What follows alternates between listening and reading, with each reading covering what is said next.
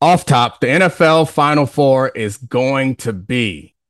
I should actually know who they are. What did I write down? use all of these. Don't use all of them, just the funny ones. Three, two, one. Off top, the Super Bowl is going to be the Philadelphia Eagles against the Kansas City Chiefs. The Final Four is going to be the Ravens and the 49ers. That about that.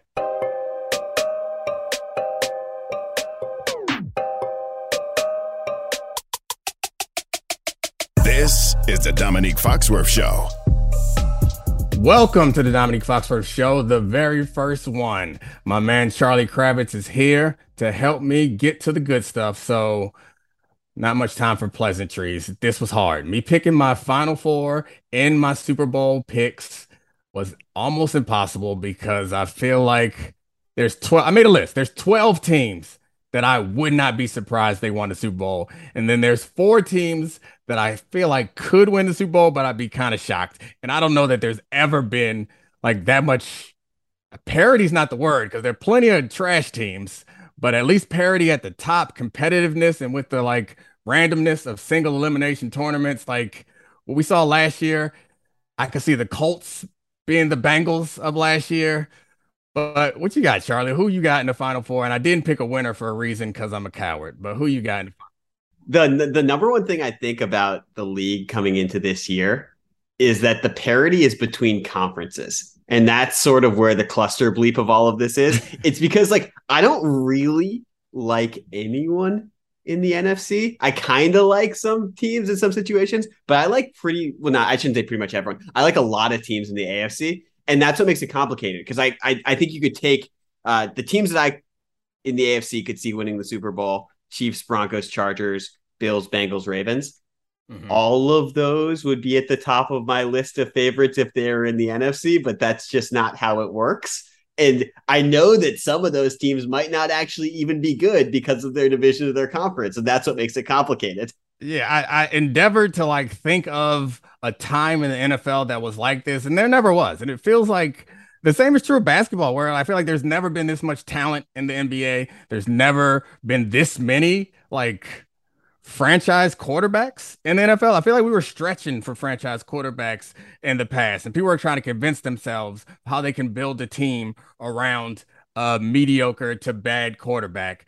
But that's not the problem for at least in the AFC. Like you mentioned, and there's a few NFC teams that have great quarterbacks or have really good quarterbacks, but do not have the infrastructure around them to win a championship. But did I shock you? Did I surprise you at least with any of my picks? Like I feel like I might be out on a limb a little bit. The one that I'm a little bit uh, is is the Ravens. Obviously, to me, they're really? they're the candidate to go from worst to first in a division. Like I think they're going to be very That's good. Cheating though, like I, I looked at that and I was like, you it's, can't pick the Ravens as going from worst to first because like they were ravaged by injuries. They're not actually going to get better. They're just going to get healthy. Totally anomalous that they were not actually that good last year. But I also just like it's hard for me to imagine this team and this offense that we've seen over the last couple years going into a playoff game and beating Patrick, going into Buffalo and beating Josh Allen. And that's like that's the hangup for me of them in the final four is because they're gonna probably have to beat one of those two teams to get there.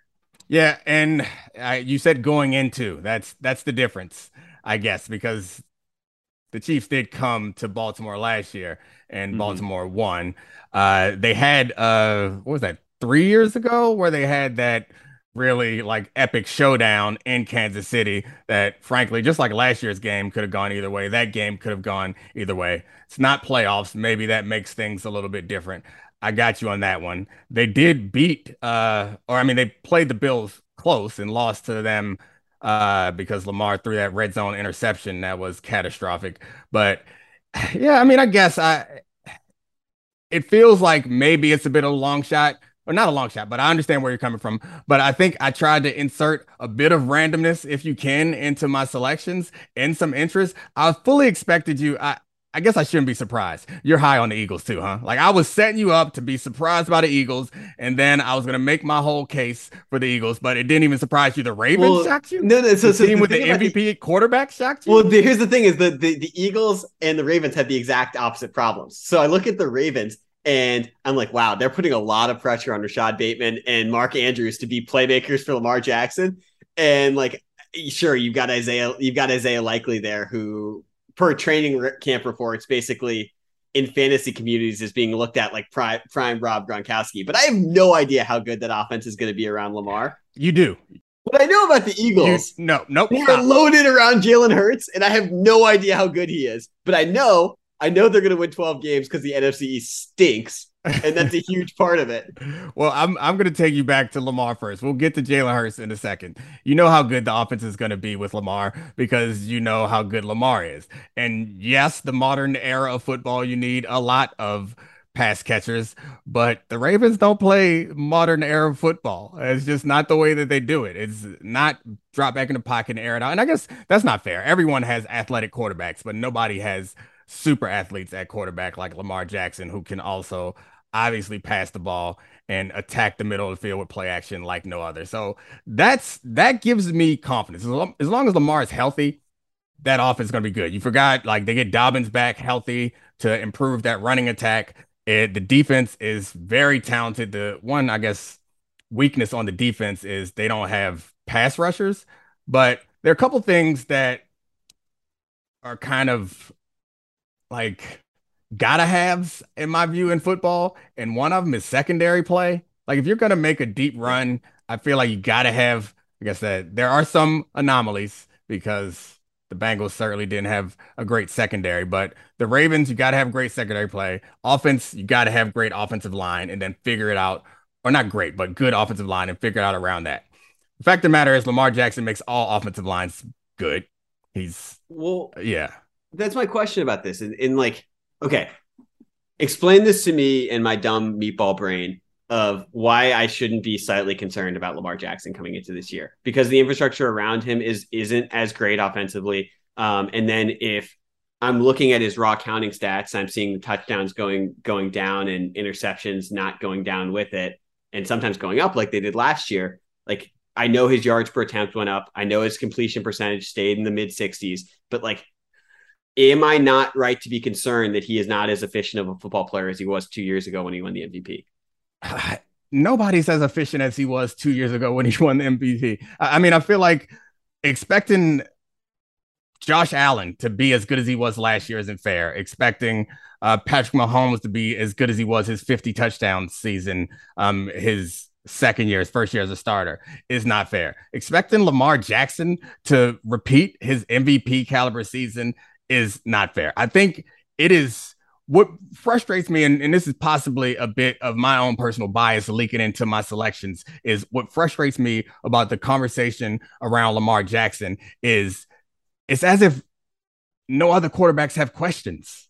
Like Lamar Jackson has questions. Yeah, he's not perfect. Nobody is.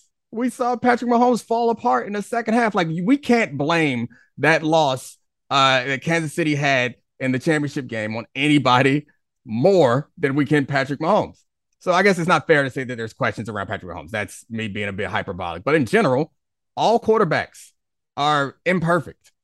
Uh, Lamar Jackson's imperfections seem to carry way more weight in the minds of many people just because he does it slightly differently, which like I know it gives there are some limitations. If you can't drop back in the pocket and pick defense apart, that puts some limitations on your offense. He is not going to be Dan Marino, but he does everything else so well. And eh, we talk about this is another thing that frustrates me generally is the concept of players that make everyone around them better. It's like overblown in general. Like the idea that Tom Brady was in New England, his final year in New England, and they didn't have enough around him, and we thought Tom Brady was cooked. He went down to Tampa. He had everything around him, and he's putting up MVP numbers again. I mean, my point is that everybody needs a little help, except for Lamar Jackson. Like he's kind of the only player in football that makes the defense better, that makes the O line better, makes the running backs better, makes it easier for the receivers get open. And the tight ends, go ahead. I see you looking. But no, but but that's why I don't think they're going to end up in the final four. And that's where my questions lie: is the fact that I do think Lamar he might make everyone else better. I think he would be even better if he had pieces around him that made him more comfortable. And that's like, and and the other the other thing that I, I want to push back on, of course, you know, there's always coded BS criticism of Lamar Jackson. But the other thing that I, I think is like fair criticism of Lamar Jackson, where the questions come from, is he's the youngest MVP in league history. He's rare air. He's Dan Marino. He's Peyton Manning. He's Patrick Mahomes. And like when you enter that conversation that young, the expectations for me are you start winning Super Bowls, you keep playing at an MVP level every year, and that's that's not fair. But that's just like wait, that's of, that's of the all level those names of all you na- of all the names that you named, only one of them actually won a Super Bowl early. Like one of them never won one, and then one was kind of viewed as a postseason kind of flop until he won a Super Bowl and then went to Denver and won another on the strength of the defense. I just generally think Meatballs that- like me will never remember that. We'll never remember Exactly. that. He's a choker until he's not in my meatball yeah, brain. it's it's frustrating to listen to this around Lamar Jackson, and I I'm certainly had no desire of turning this into uh, Lamar Jackson apologist fest. So we can move off of that. I'm sure there'll be more time to have these discussions and debates later on, but I really I'm forcing you, whether you want to or not. We're talking about Philly. Their roster is incredible. Their quarterback is average to above average, right? You would say that. The situation is outstanding. I think what what it comes down to when I look at my final four, I feel like I'm a sucker for institutional stability. Yeah. Like that's what it comes down to. Like these are the teams that I feel like are stable and consistent uh regularly.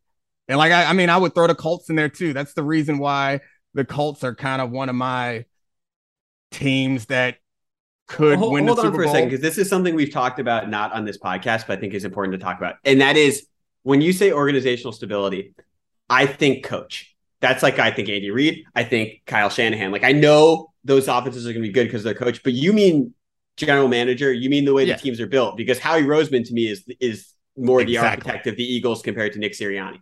and um i mean the, the i mean institutional from the top down all the way throughout the the organization. Ozzie newsome is the example.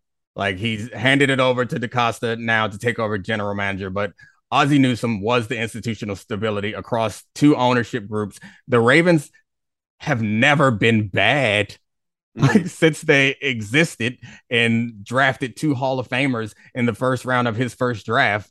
Ozzie got Ray and Ogden, right? I think Yeah. were his two very first picks. And since then, they've had a down year every now and then, but they've never been bad and also have never really, not really, have never had a Hall of Fame quarterback. I don't know that you can name another organization that has had this type of long term stability and success without having a Hall of, Hall of Fame quarterback. Won a couple of Super Bowls again without having a Hall of Fame quarterback. Joe Flacco was Hall of Fame level for, For one that uh, that Super Bowl run. He was lights out for that. But that to me is what you can count on. So while roster is incredibly important, I think what what makes me make my decision, I don't know what the exact hierarchy is. It's like roster, quarterback, institutional stabi- stability is the kicker. That's the thing. If I feel like I can trust you, your decision making, your process, then I lean in on that. And you're right. Howie, Howie Roseman with the Eagles across two coaches now, and Nick Sirianni seems like he's growing into the job quite well. They are stable institution, and damn if they are not one of the most talented teams I've ever seen. Just again, you know how I feel about secondary play. They got corners for days, and that is like a weak spot on every team. Is corner just about, and they got it's corners. also- they got it's crazy to me that the Eagles entered the Raven zone, and I call this the Raven zone because of Ozzie Newsome, and that's basically that like they draft someone, and everyone else goes, "Damn it, how did they end up on that team?" And like obviously that happened with Jordan Davis in the first round, but it also happened with Nakobe Dean in the second round. And it's like if you if you hit on high level starters and then you trade for a Chauncey Gardner Johnson, and you're you're basically adding three plus players off of the top. That's when you enter the Raven zone where it's like they can't keep getting away with this. They can't keep getting Yeah. guys that would start for every team. This, these mid-Atlantic birds are smarter than everybody else. So like every position that you think about that is kind of important, they got guys there. Like they got two Pro Bowl level, maybe all pro level offensive tackles, two Pro Bowl level corners. I mean, maybe three. Uh, they got D tackles, Cox and Jordan, which who knows what he's gonna be. They got uh, He's going to um, be big. yeah, he's gonna be big. That's Jordan Davis, the the monster from Georgia who moves like a linebacker, but is built like I don't know a monster. Uh, Calais Campbell, I guess he's he might be bigger than Calais Campbell. I don't know, but then they got two All Pro level receivers, or at least um Pro Bowl level receivers, and a quarterback who is comfortable in big situations, has athleticism to to change uh the count in the running attack conservatively run the RPO, and he's got a little bit of the thing that uh that like we hold against Lamar Jackson, and that if you're down by two touchdowns in the fourth quarter and everyone knows you need to drop back, it's gonna be harder for him to do it. He hasn't shown that ability to be consistently accurate in that. So the way that they got better last year, they got embarrassed in the playoffs against the Bucs, but they seem like a team that, uh, again, because of t- institutional stability, a team that I really like. I thought I was going to shock you with that pick. I'm disappointed that you agree with me. Did 49ers shock you? Are you are you low on Trey Lance? No, no, I'm all Again, in on Kyle Shanahan. Institutional stability. Like that's, that's Yeah. what it speaks to to me. They've had success uh, across several years with multiple quarterbacks. They have they have a strong roster and institutional stability. And about how there is no one player that can fix a team. It's not basketball. Uh, to me, there's no bad team that can make a good quarterback. Like you, that's my love of Trey Lance is based on the fact that he has support. And if you think about the quarterbacks who we all think about as the great quarterbacks, even the all-time great quarterbacks, or the guys who are great in the league right now, we all think that they walked in great, but so many of them walked into perfect situations. And that allowed them to mature. I think Tom Brady is a perfect example of that. He was a six round pick, not because people didn't like how he looked with his shirt off. Six round pick because he wasn't that good. He didn't play that well Yeah. in college. He got into a situation where the team was really good around him and it gave him time to grow. Same for Russell Wilson. Same for Patrick Mahomes. Like it's not a coincidence. Same for um, Lamar Jackson. It's not a coincidence that this keeps happening to these guys. And I think Trey Lance, uh, the reports out of their camp are not as good as I would like them to be, or at least not as high as I'd like them to be. But I think Trey Lance is next in line on the Kyle Shanahan conveyor belt of effective quarterbacks. So I, I feel really high on how well he's going to play and the, the bodies they got on that defense.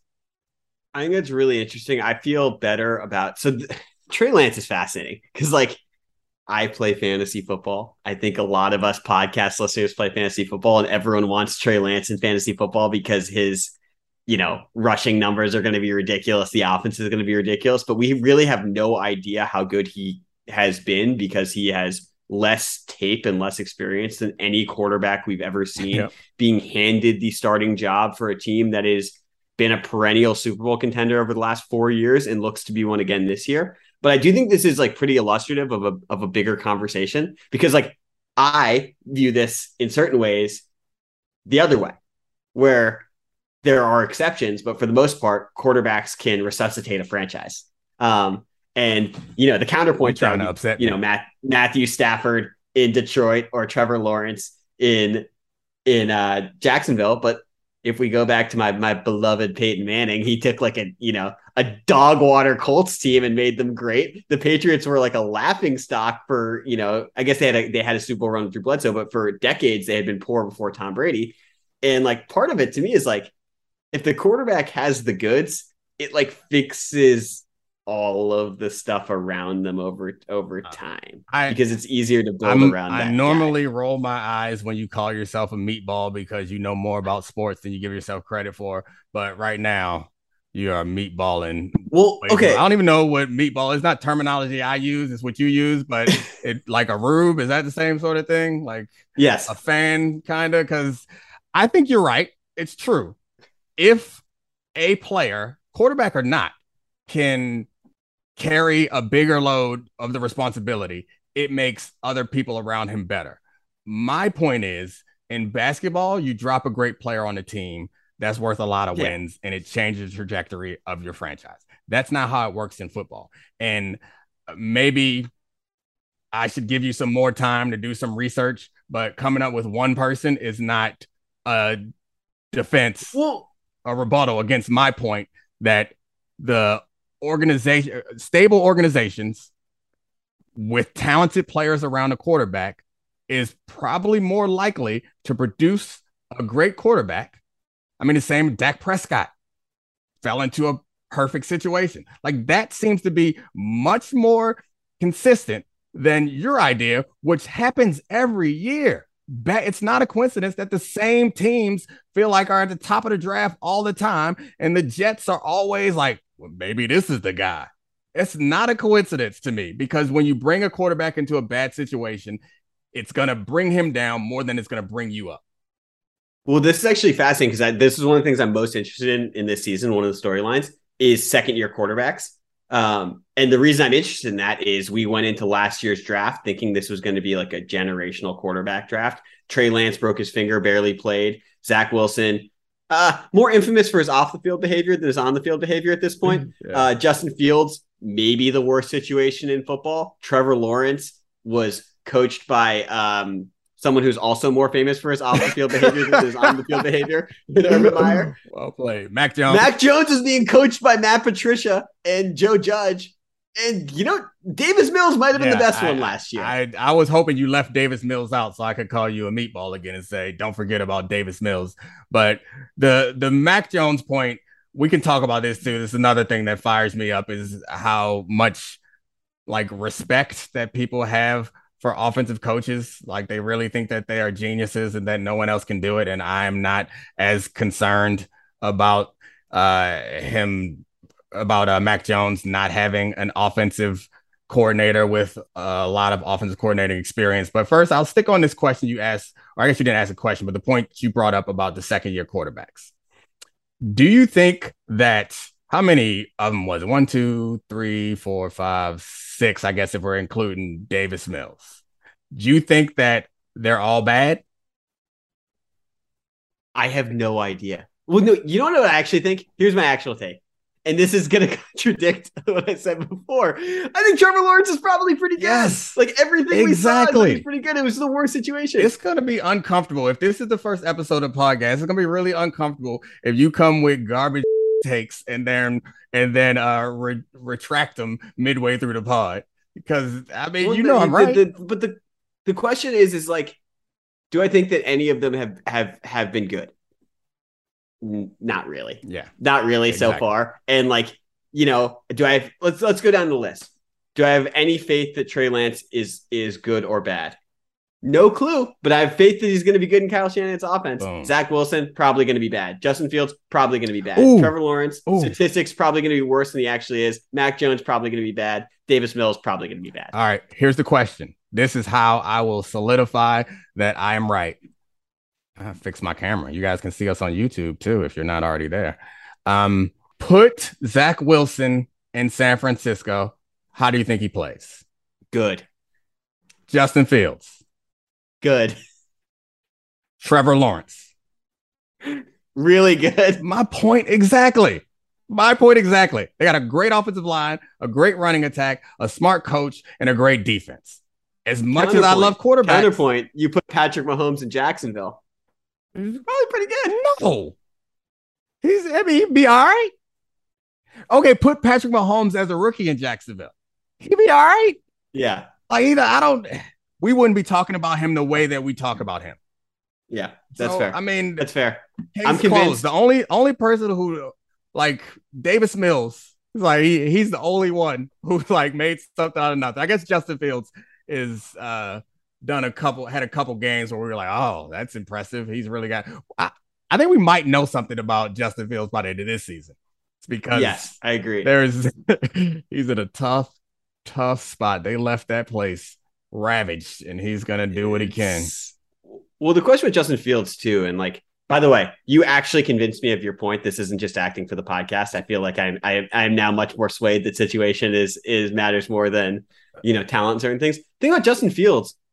He might never get a chance to be good because yeah. he might actually have the David Carr scar tissue at the end of this. Like that situation is a dumpster fire in Chicago, and like he he actually might be someone who we never know is good or bad by the time his career is taken on a trajectory where it's not fixable.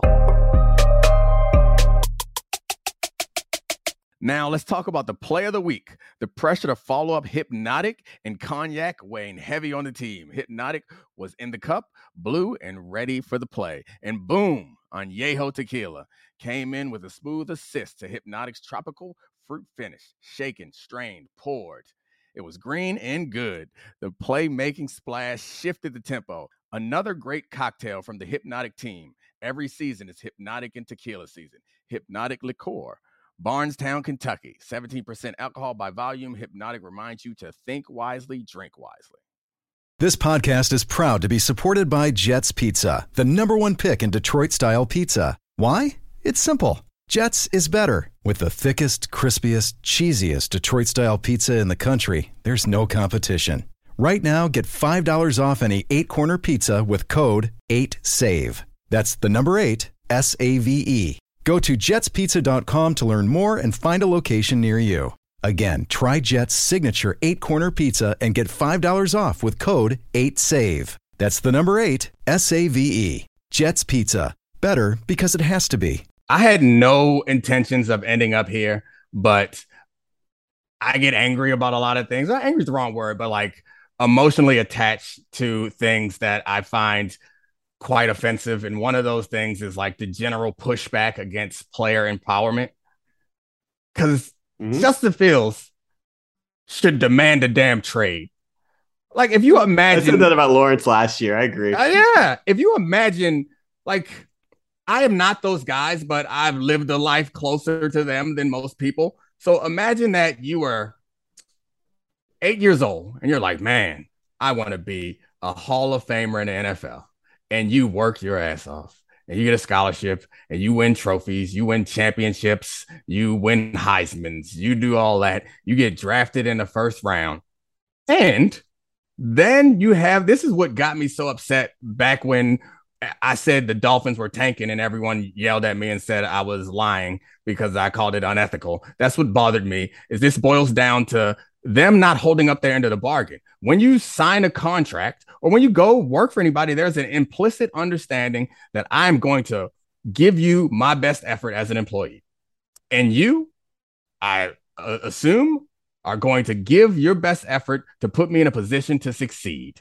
And when it feels like teams are not doing that, like that is why I understand there there's no perfect situation, but that's why I am not gonna be like hard on people who like misuse the player empowerment because yeah, there's gonna be some drawbacks. There is no perfect situation, but overall, I like players to be able to have some power or more power over their careers, especially when they're being like drafted, which is something none of us would abide.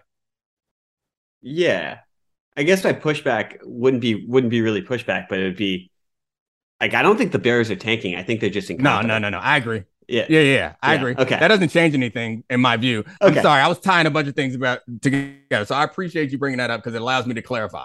I do not think the Bears are tanking. I think that they are they have they don't have enough good players and their cap is messed up. They did not draft and sign all that well and now they're in the position that they're in. But in general, like none of that is Justin Fields' fault. Think about little 5-year-old Justin Fields is looking to be a champion. He wants to be an all time great. And now he's all grown up and done everything he could do to get here. And your bad decision, not even anybody who's still in the building, bad decision set him up to have his career squandered. Hold out, force a trade, call James Harden and get fat. Like I, I would for, fully support that from Justin Fields and Trevor Lawrence. So Speaking of Trevor Lawrence, you expect him to have a bounce back year? Like I Well, so the thing with Trevor Lawrence, I think is interesting is like and I would love to ask I I'd actually like to know your opinion on this is I don't think that the roster is like, you know, leaps and bounds better. Of course, skill position wise to get Etienne back. you know, they signed Christian Kirk, uh, whatever, whatever. But like the, the the jump going from like a clown show with Urban Meyer to at least a professional football coach with Doug Pederson, who made the most out of Carson Wentz and Nick Foles for a couple years. Like those guys are not efficient quarterbacks, and they, you know, I, I think Trevor Lawrence is much more efficient, but he has a skill set that at least mirrors them arm strength wise and, and risk taking wise of what we've seen over the last couple years. Like I assume he will be much better just by addition by subtraction of Urban Meyer. I assume so also. And I hope so. I like Trevor Lawrence. I think he's really talented. I would hate for his career to be ruined by him landing in a bad situation. However, the institutional stability of the Eagles, the Frank Reichness of the Eagles, like, are we giving Doug Pederson credit that he does not deserve? So I believe that he is an improvement over um, Urban Meyer because it'll be more like a professional organization. He will treat them closer to adults and with more respect and probably buy in more to the process than Urban Meyer did. So that is an improvement.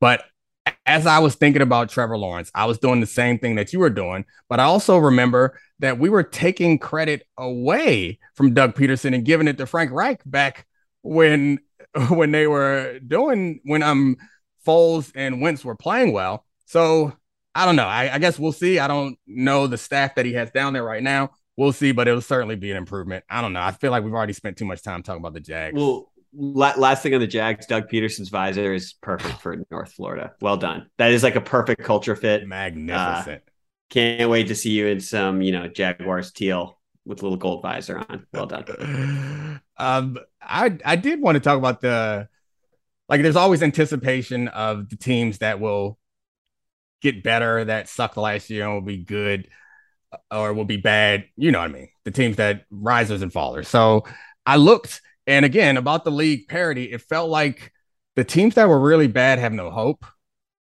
You know, and then there was a lot of teams like the Ravens or the Broncos who were last in their division, and it felt like I was cheating to pick them because yes, they're going to be much better. But reason why is not like one of those risers. So I went with the Jags, the Panthers, and the Giants as teams that could get better.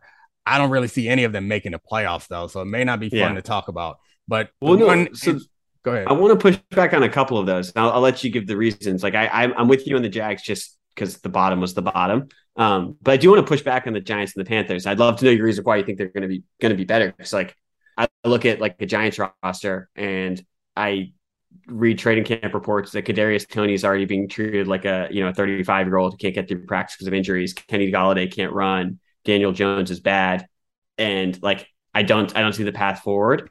And then with the Panthers, I'm with you because like for me it's like, did we just decide Baker sucked when he was actually just mediocre? Yeah. And I mean I think that's the the I'll go backwards and forwards. The the Panthers roster is not bad. The Panthers roster roster is pretty good um, they had some really tough quarterback situations. I think the Baker Mayfield's upgrading them to mediocre and is like their hope. And so these were the teams that I thought could, not teams that I think will, but I think that's the explanation. easy explanation for that is a talented team, lots of impressive playmakers offensively, lots of young talent on the defensive side of the ball, and you add a quarterback who's like who won't ruin you um, in the NFC, and you could get better. And I think we're not going to come to an understanding on the Giants. So again, these are teams that could get better, but my argument for the Giants is based on two things. I don't think Daniel Jones is bad, and I think they are doing a major improvement as far as coaching is concerned. Yeah. So yeah, just offensively, they'll be more aggressive downfield with Daboll, which I think will be good for for um Daniel Jones. They'll uh, include him in the running attack a little bit more, which Daniel Jones is the sneakiest of sneaky athletes. And he also trips on wide open runs sometimes. But I think that he has his the perception of him is impacted in large part because he came into a situation that was not good.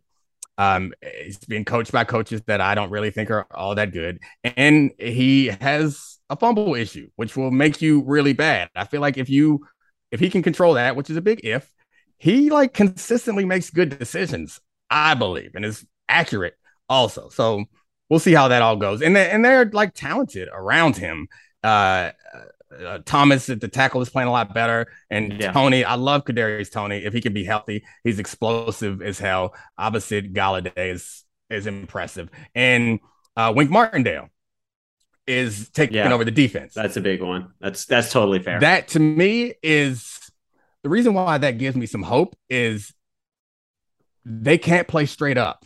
They aren't good enough. They play straight up, they're going to lose. If you know Wink Martindale, you know that his his scheme, and I made a mistake of calling it a scheme before or a strategy. It's not not that much thought put into it. Get after their ass is Wink Martindale's general philosophy. If they if they're running the ball too much, blitz them. If they're doing three step, blitz them. They're doing seven step, blitz them. That's all he wants to do is zero blitz, which is aggressive as hell. And the reason why I like that is it's high variance. And that's what you want when you don't have a lot of talent. Is you want high variance. Yes, you put their secondary in zero coverage, they're gonna give up some big plays every now and then. They're also going to cause some sack fumbles, some panic um, interceptions. And I think that sometimes that's going to work out for them. And that's going to give them an opportunity if Daniel Jones takes a, a, little bit of a step, which I think he can't be any worse, or the situation couldn't be any worse than it was last year with the decision making. I think that is the argument for them being better and being in the NFC East. So again, I'm not saying all three of these teams would be better, but those are the teams that I looked at and thought there's a path to it. Mm. Their team's like one Bears. one one follow up question on the Giants. You still think they're going to be the fourth place, place team in the NFC East? That's a tough one. Uh, I mean, they got two good tackles, offensive tackles, man. Like, what more do you want from your quarterback? I mean, I think I assume Evan Neal is going to be good. Two good tackles, two good receivers. And the what it's between them and Washington for the bottom. Yeah, yeah.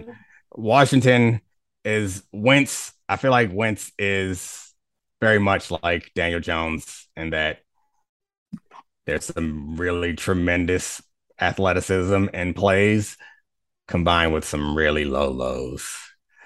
I, I would fall back on institutional stability as my choice, but these two institutions are neither are stable. I'm gonna go on the limb and stick with my Giants. I'll say okay. I mean, I have no reason other than I I don't know. That's just it.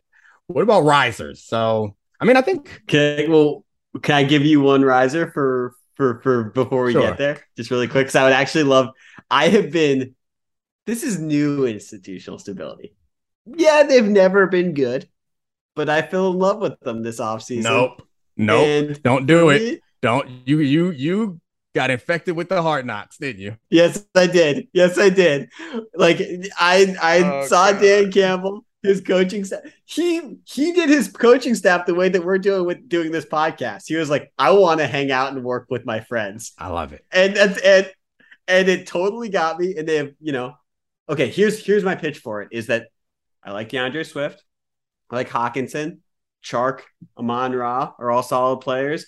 And the thing about Goff is we've actually seen him behind good offensive lines be somewhat competent, and they have a good offensive line. So I'm not saying they're going to be like good per se, but like I would be less shocked if they improved in a division that I don't think is is very good. Well, first, I'm going to take this oppor- the Giants. First, I'm going to take this opportunity to to um beat this dead horse argument that I won a while ago. Jared Goff, more evidence to situation matters more than player. Um, yeah, I watched the first episode of Hard Knocks and I felt a tingle for Dan Campbell and Aaron Glenn and that whole team. And then I stopped watching because I I'll be damned if you're gonna suck me into rooting for the the Lions this year. Um, I really have high hopes for Jeff Okudah because talk about my draft analysis, I can point to Lamar Jackson that year. I said he was the best quarterback in the draft. That's good draft analysis. I said Jeff Okudah, I thought could be a Hall of Famer. That's bad draft analysis. So we all just guessing out here. But I have hope that he will get healthy and bounce back and play well. Penei Sewell, another one, I another bad draft decision by me. He's been great, but I said you should draft him before Ja'Marr Chase, which I, I feel like I can still defend that. Um, it's the real tough defense. I don't have confidence in it. I'll back off it quick. But they just they still don't have enough players. Um, I could see them getting better. So would they have three wins last year or four? Something like that. So yeah, they could have five or six, but it still doesn't feel like they're I mean, I guess yeah, they fall in this category. We'll include them there. Let's go. What about Let's go. I won one argument. You won one. We're we're tied. All right. Well, here we go. Hi, it's Mike Greenberg letting you know ESPN Bet is ready to take you through all the biggest sports moments this spring. The official sportsbook of ESPN has exclusive offers and markets from Scott Van Pelt, Stephen A. Smith, and me, plus many more. From the playoff intensity to finally getting out to the ballpark, there's no better time for sports fans. Sign up today. New users get a bet reset up to $1,000 in bonus bets if your first bet doesn't win. Download ESPN Bet today. What a play! Must be 21 plus and present in select states. Gambling problem? Call 1 800 GAMBLER. Terms and conditions apply. See app for details. Um, Bengals were good last year. Um, may not be that good this year. I got Bengals, Raiders, Pats, Titans. Any of them you agree with me or disagree? Um, I agree with you on all of them except for the Bengals. Yeah. And the reason is I think Joe Burrow is phenomenal and they got two number they got two number ones on offense. Like I know there will be some defensive regression, like at how how hot they got at the end of the season, but there's only so long they're going to be able to keep Tee Higgins and Ja'Marr Chase. And like I watched Ja'Marr Chase, and he might not statistically be the best receiver in the league like Cooper Kupp or Justin Jefferson. It's like the first guy since Randy where I'm like, how do you stop? that? Yeah, well, the thing about Randy and Ja'Marr, when I watch Ja'Marr Chase, I don't think he, I don't see him as, Yeah, a different type of player. you know, like when you saw Yeah. Randy Moss. I mean, even if you watch Justin Jefferson, like I feel like you can watch Justin Jefferson and like, how could anybody guard him? Tyreek Hill, like guys like that. I don't feel that way when I watch Ja'Marr Chase, but damn if he don't make plays every week all the time.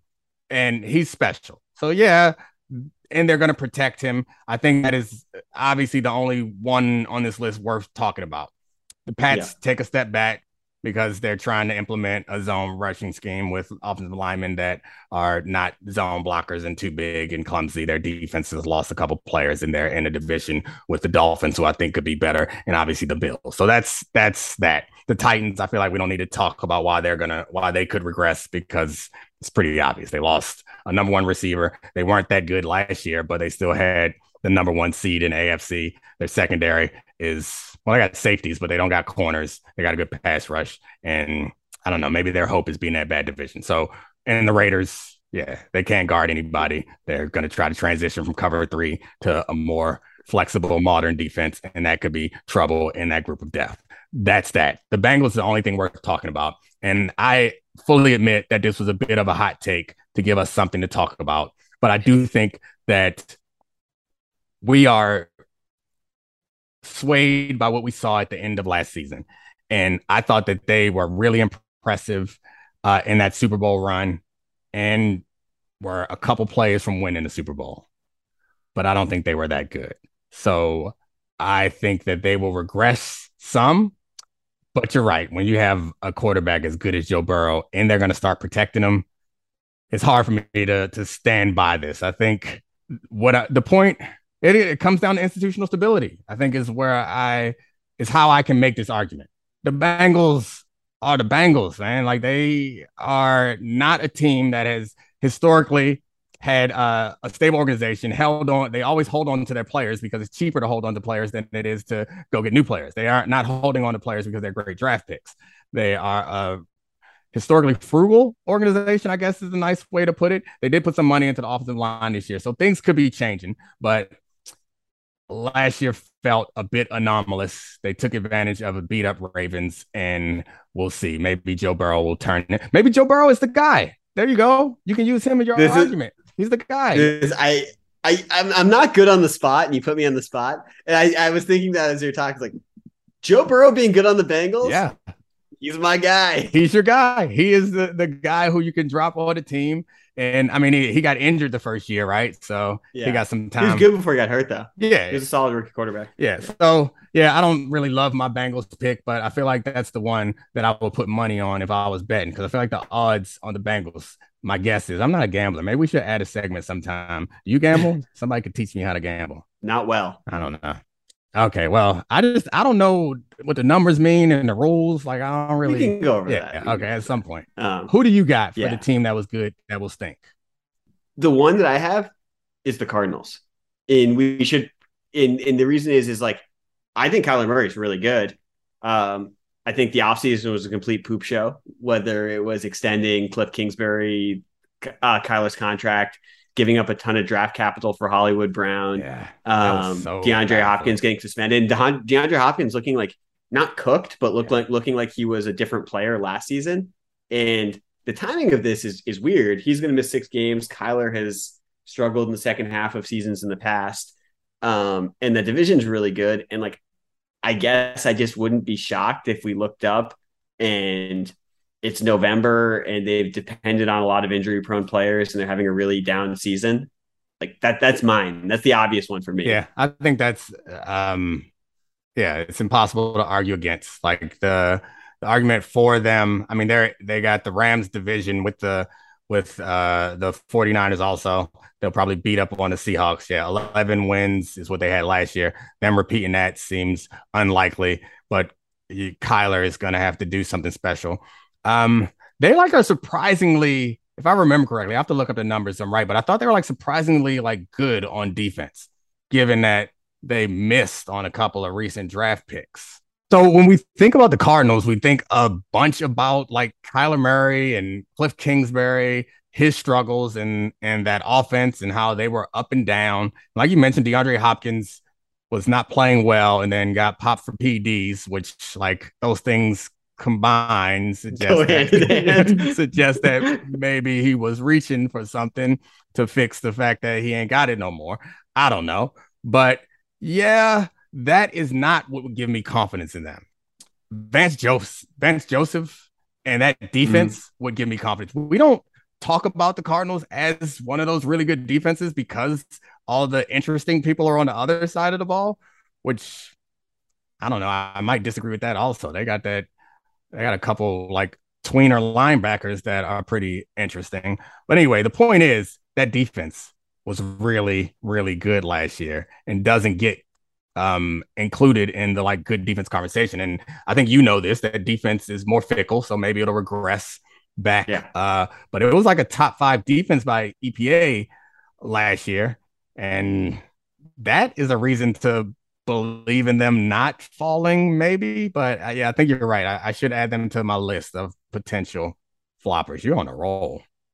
Let's go. Two wins. I mean, I will I will say good it is a it is a totally fair point about the Cardinals defense. And they actually have they have guys who pop to like regular fans too. Like Yeah. whether it's the Budda Bakers or the Zaven Collinses, like they have they have the the freak athlete things when you see him play defense, you're like, oh my God, that guy's Yeah. he's big. He's playing a position. He's Isaiah big. Simmons, like uh Micah Parsons is what a lot of people thought Isaiah Simmons was going to be. Yeah. Or maybe he was on the other end because I guess Micah Parsons is yeah, Micah I was gonna say he's like between he's a linebacker for um the Cowboys. I was going to say that Micah Parsons is somewhere between a linebacker and a rush in, but he also has the athleticism to play out on the edge. There's just one play that he had against the Giants that I can't get out of my mind where he was out in man coverage and switched um, off of his guy onto a receiver running and broke up the pass. So like he's special. But anyway, Isaiah Simmons has Micah Parsons' athleticism, but has not had his production. And uh, I don't know. I guess Vance Joseph de- deserves a lot of credit for making that defense into something because they're not a whole lot of. I mean, I guess they got a a, a JJ Watt that's occasionally healthy. There's He was good before he got hurt last year. yeah, I know. That's why I said it's occasionally healthy. Yeah, JJ Watt really good when JJ Watt is on the field. So I don't know. We'll see. But I think that you're on a roll. I would agree with you that we would add that uh, to the list. Um, there's a couple other things that I had on my mind that were floating around. One is Tom Brady generally, and the other one is my man, University of Maryland's own Francis Tiafoe. Go Terps. So where you want to go? I'll leave it up to you since you are on a winning streak to give me some direction. Let's do let's do a couple minutes on Francis. Oh, I love it. Uh, our on our guy on our guy. So PG County's own Francis Tiafoe. That is, that is very true. Big Foe is what I call him because I saw Coco Gauff tweet it once, and now I believe it to be his nickname, and we're on a first name basis. But you taught me a bunch about uh, Francis this morning, about his history and his and his path toward to the spot that he's at now, which I found incredibly interesting. And I was emotional, like watching him because I'm old and did you ever have you ever been someone who like would have tears of joy or be moved to something emotionally enough that you could like feel yourself welling up? Honestly, like I think I'm too uh repressed emotionally from from from bullying to be a crier yeah. as as as a young man. But I get the I get the emotional state of it like I, I, I feel like extreme pride and happiness with certain yeah. things. And that's I felt with Francis. Yeah, I mean, someone who's like it caught me off guard. It's really be- cool because I never was that guy, and I didn't actually shed a tear because, like you, I'm I've been like ruined by like the toxic masculinity of our culture that tells us what to do. Even now, as uh like semi secure 39 year old adult. I was watching him play and I could feel it welling up. And I was like, I'm like, gonna be crying. I ain't no gonna cry and, and, and fought it down. But I could just say that I like emotionally, it was to see somebody feel like that. And I, I mean, I, I'd heard of him before, I'd seen him play before, but I don't care about him. But in that moment, I cared so much about him and his family and his path, which I teed you up to tell us about it, but you yeah buffed me. Sorry. So yeah, I mean Francis's path is interesting. Like people in the United States look at tennis as a country club sport, and rightfully so in a lot of places. Like most kids, you got to go to academy and pay a lot of money to be really good. Um, Francis, his family's from Sierra Leone. His father ended up in College Park, Maryland, and was a construction worker helping to build the tennis center where Francis ended up training he worked his father worked so hard that hired him as a custodian. Francis actually lived in the tennis center as a little kid when his dad was the custodian there multiple nights a week picked up used rackets that were left behind joined programs was partially self-taught and ended up as like you know one of the top two juniors in the world which is amazing. Uh, you know a bit of like self-taught technique too despite the training he received from this from this facility. And the thing that's you know that story alone is actually the American dream, not in a, not even in a cheesy way. It's amazing that he he did this on you know, and and made himself this world class athlete. But Francis was a huge prodigy in this area when he was 16 and 17 years old, and he turned pro. And yeah, he ended up in the top 30 in the world before this, but like he was sort of in this middle tier that left him in the wilderness.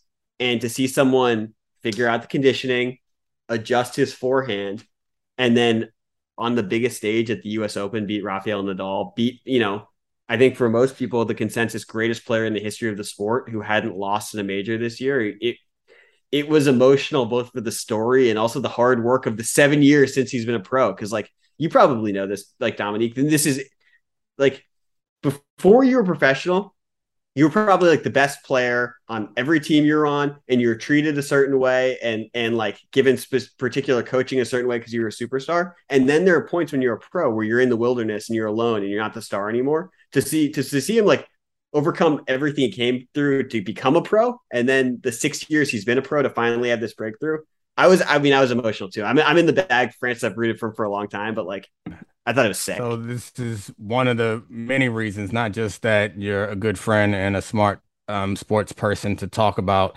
these things with, is you watch all the sports and know about all the sports deeply. And so I, this morning, we all on all the the ESPN shows, we all had to talk a little bit about Tiafoe and we don't do tennis. So it was real weird, but we were really lucky on debatable to have you, and we're lucky to have you here because you actually know what you're talking about.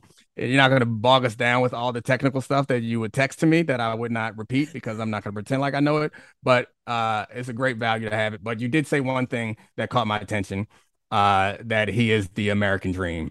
And I don't know. It just kind of feels like maybe it was cheap. It was cheesy. I'm sorry. I mean, I got, I got excited yeah, about it. I, I I looked it up. The like social mobility index. Uh, and I'm looking for America, guys. I'm looking, looking, looking. We're down here. I can't find us. But anyway, you're right. It is it is the American dream that we are sold, but Francis Tiafoe is overcoming the realities of his situation, which is really cool. And I would hate for him to be bogged down with a bad coach and have his career ruined. So nice to have some player empowerment. So what we got left? Tom Brady. We're gonna do some Tom Brady talk. Let's do it. Let's do it. Is he going to be good this year? Are they going to be good this year? I'm really happy you said that. Like, this is weird. I I, I don't even want to. I you know, there's there's tabloid speculation. There is him leaving training camp and him showing up with like you know crazy Ken doll hair. But beyond that, like Tom Brady, you know, is at this point, I don't want to do the max. I don't want to Max Kellerman and yeah. say he's going to fall off a cliff. But I do think he's much more situationally dependent at this point. Going, you you re-won the argument. Yes. You re-won the argument here, where that we've gone back and forth with. Tom Brady, his offensive line is wrecked, and if he gets pressured up the middle, I'm not saying he's going to suck because he's Tom Brady. He's not going to suck, but he might not be like a world-beating quarterback if he's getting, you know, because he's not going to hold on to the ball and take hits. Yeah. Like if he's getting pressured up the middle, he's not going to be the Tom Brady of the last couple of years. Yeah. I mean the the pushback, I think that um a lot of people are on that page with you. And I am also on that page that the the offensive line is going to be an issue. And the pushback I could make is that the offensive line is not as important to Tom Brady as the receivers are. Yeah. Because in um, New England, he had offensive line towards the end when things got bad. He had offensive line, but he didn't have receivers or pass catchers in general that could get open. The reason I don't know where I stand on this, but the reason the argument against it, you made the the very obvious and cogent ar- argument argument for why he might regress or just be bad. But the argument for him is he's seen it all. He's a master decision yeah. maker, and he they will be less effective and explosive offensively because he's going to throw the ball away a lot more. But they are really talented on the other side of the ball, and uh, if they can play good defense and keep them close, Tom Brady at the end of games with the ball in his hands uh, in a close game is something that you would like, and they're going to have a lot of three and outs because he's going to get pressured and throw the ball away, and then they're going to be behind the sticks. But if you can get him the ball in a situation with receivers, because that's that's one spot where they are not thin. They got yeah. receivers, they got pass catchers. If you want to include the tight ends and and uh Lenny Fournette out of the backfield, so that's the argument. The defense is going to be good. The middle pressure, they're going to find ways to work around it, play action and otherwise. And Tom Brady is smart enough. What Tom Brady needs is people that can get open more than he needs protection. Well, and so I had a question about that too for you. You know, Julio Jones signed there with like very little fanfare right. this offseason. And I, I, and part of that is a stopgap until Chris Godwin's fully healthy. Right. I totally understand mm-hmm. that that his role's there. But Julio's never really been bad. He's just been injured. Right. And like when you give, you know, I think of this we you we play Madden, you put Julio Jones on Tom Brady's team. Is there any chance he's just going to be awesome again? And because he's not that old, yeah, I think he's like thirty. I I think he's thirty four. You know, like that's a good question. So I think first I want to think about what thirty four year old receivers there are who've had success. 33 apologies. Yeah. So like receivers in that range that have success and maybe he's a part of this new aging athlete thing that some of them don't age. But um he also he wasn't guile guy. He's not win with wit. Mm-hmm. Julio bigger, faster, stronger, quicker. So, if he loses, I mean, he's not going to lose the bigger, but if he loses the faster and the quicker, then I mean, I guess he can still make uh, contested jump balls and things like that. But yeah, I, I'm I'm reluctant to doubt Julio Jones. He's not running 4 3 anymore, that's for sure. So do you think Julio Jones can have a great year running 4 6? Let's say, worst case scenario. Maybe.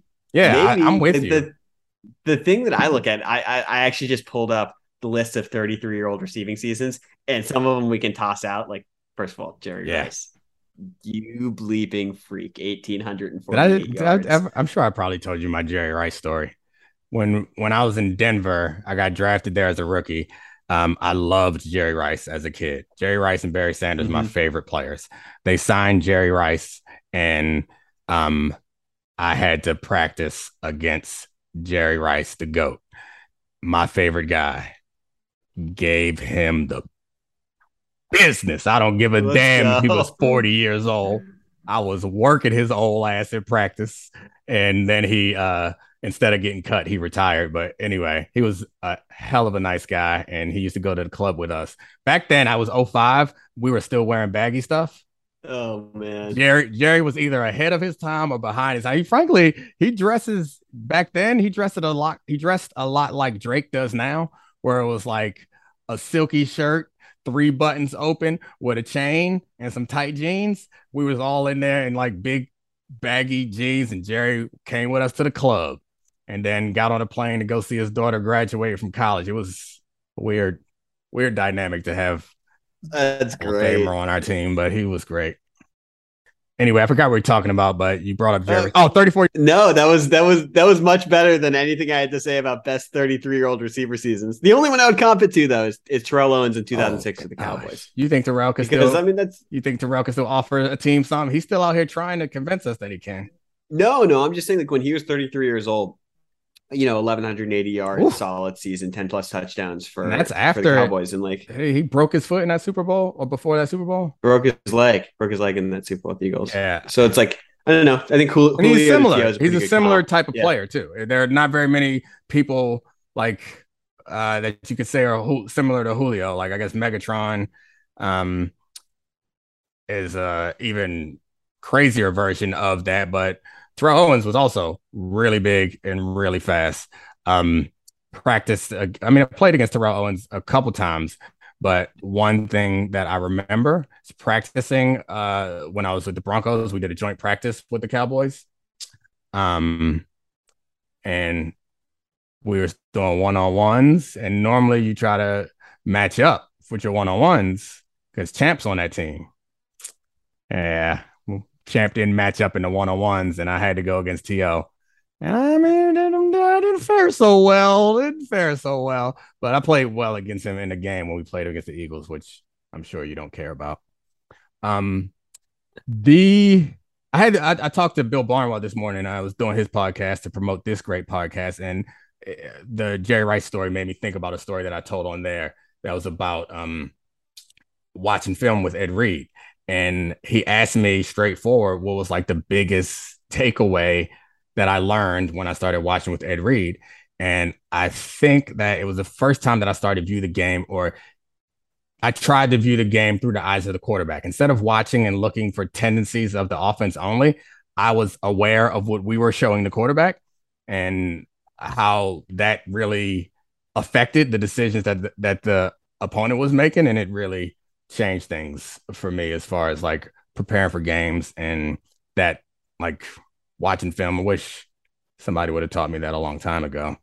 But uh, How how rare is that on the on the defensive side of the ball? I mean, obviously watch- Ed Reed's a rare player. to watch how film fair- together? How rare is it to like no and just have someone who can like have a teammate who can uh, like explain to you He's the only what one. other teams are doing. He's the only one. That's what I was well, no, no, that I- can. Ed Reed's half physical, half mental, and like I don't. The only one that can. I don't think he's the only one that can. Um, I think a lot of guys understand that stuff too. But it was like the way that I watched film before was I would watch for hours and hours and like watch for split formation, down and distance, field position, weather conditions, motions and shifts um, to try to figure out tendencies. And then in the game, be like, all right, third and six, midfield, tight splits. They like to run crossers or they like to run um, corners with a flat underneath, which is like a smash concept. Yeah. And I would narrow it down to those two things, which is not actually helpful because they are opposing things. Like if I'm in man coverage and they run a crossing route, I want to be inside to get to it. If they run corner route or out, I want to be outside to protect against it. So the difference with watching with Ed is Ed would be aware of what we were showing. And I would never think about that because I'm too busy like trying to figure out what, what they're, they're, doing. Do, and yeah. the quarterback is making his decision. So like if we're rolled down in a certain direction, then they know that we're blitzing. And then I know that they're going to do a hot route or a quick. That's not something I would think of before. But if we're not showing it, if we're we stayed in our good disguise, I would know that they don't know. So the idea the the crossers is a good example. So they might people get teams get tight like that in order to do crossers or in order to burst out. And those things are opposite. So if they get in that formation and they hard count us and our safety rolls down, it looks like man coverage. I'm like, all right, they're probably going to do the crosses. And that's the type of that's just like one example of it. I told the story on Barnwell about how we tricked uh, Peyton Manning because uh, he we knew what he knew what we were doing and we knew that he knew what we were doing. And so it's really helpful to have somebody like that. We did it to Aaron Rodgers later with um uh with a similar sort of thing. And shout out to uh to you for this one because that that I I, I can't believe I'm going to give you a compliment here, but that clip's on YouTube and you look real selfless in that play with Peyton Manning because you you make yourself look like you're getting cooked yeah. so that Ed Reed can get the interception on that. It wasn't that. Um, so it was they ran the comeback to play before, and we knew that if they hurried up to the line, they like to repeat plays, and mm-hmm. uh they did that and we said we were going to repeat our play too. They saw us signaling that. And so I was sitting on the comeback. So if he'd have thrown the comeback, I'd have got it. And then Ed got over yeah. top. So Peyton and um and Reggie are smart enough to know that if I sit on the comeback, convert it to the go. And they did. And because before that play happened, I was like, I'm getting a pick six right here. Yeah. But nope, they converted and, and Ed got it. Um and for, for the viewers, if you want to watch this, uh this is on YouTube as Bill Belichick praises Ed uh, Reed, quote unquote, the best play I've ever seen a free safety yeah. make. At the snap of the ball, Ed starts sprinting left, and Peyton's looking directly at him to hold him in the middle. And then as soon as Peyton snaps to my side, Ed snaps and goes back around to get the interception. Then Reggie throws his hand up to run by me. And it is one of the most impressive plays you will ever see. Um, is there anything else on the Tom Brady conversation? I we talked about earlier how he's trying to motivate his offensive linemen by by telling them how bad people are talking about him. Like that to me doesn't make sense. You know, the the, the last thing I'd put in the Tom Brady conversation is that this is really going to test the limits of when we can ever question him. Because if he continues to succeed and like the situation continues to crumble, like I'm really not going to know what to think. Because at some point there has to be degradation and, and regression, and I don't understand how it can, can keep it can he can't keep doing this. you would think so, or you would think he couldn't. All right, yeah, I've this is my first podcast. Like I haven't been watching the clock. Um, I don't know how to end the show. I don't know what else to talk about. Jordan Love's got it real good, huh? That guy's yeah, just getting paid to chill. You think he's good? No, probably not. I mean, he's in a good situation, and so that I mean, the quarterback in front of him is okay. He's not better than Aaron Rodgers, so he could yeah. still he might be able to negotiate himself a long term extension somewhere off the strength of his college tape alone. Maybe, no. I think if he was good, we'd probably know by now. yeah, you're probably right. But all right, well, I, I think we did pretty good. It was pretty good. Pretty good first. The pod. best thing about it is I thought it was pretty good. You know, I'm hard on myself, mm-hmm. but I also know it's going to get better. So the people who are here now, congratulations. When this is the best podcast, the best show in the history of entertainment, you can be like, I was there the very first time. All right. So download, turn on your your um, notifications, rate, review, five stars, you know, all that stuff. Thank you to Christina Buswell, Adi Khan, Sarah Abbott, and you, my man, Charlie Kravitz. And also, now, twice a week on Tuesdays and Thursdays, Mina Kimes Show featuring Lenny is a podcast hosted by ESPN NFL analyst Mina Kimes, reacting to the biggest games from the weekend. Every Tuesday, she'll highlight the winners and losers from the weekend with Domonique Foxworth. Later in the week, she'll be joined by different experts, lesser experts, to preview the most intriguing games. That's the Mina Kimes Show featuring Lenny. Listen wherever you get your podcasts. Y'all get on the Twitters at Foxworth24. Tell me how to get better. And also tell me this was good because I know it was. Bye. This is the Domonique Foxworth Show.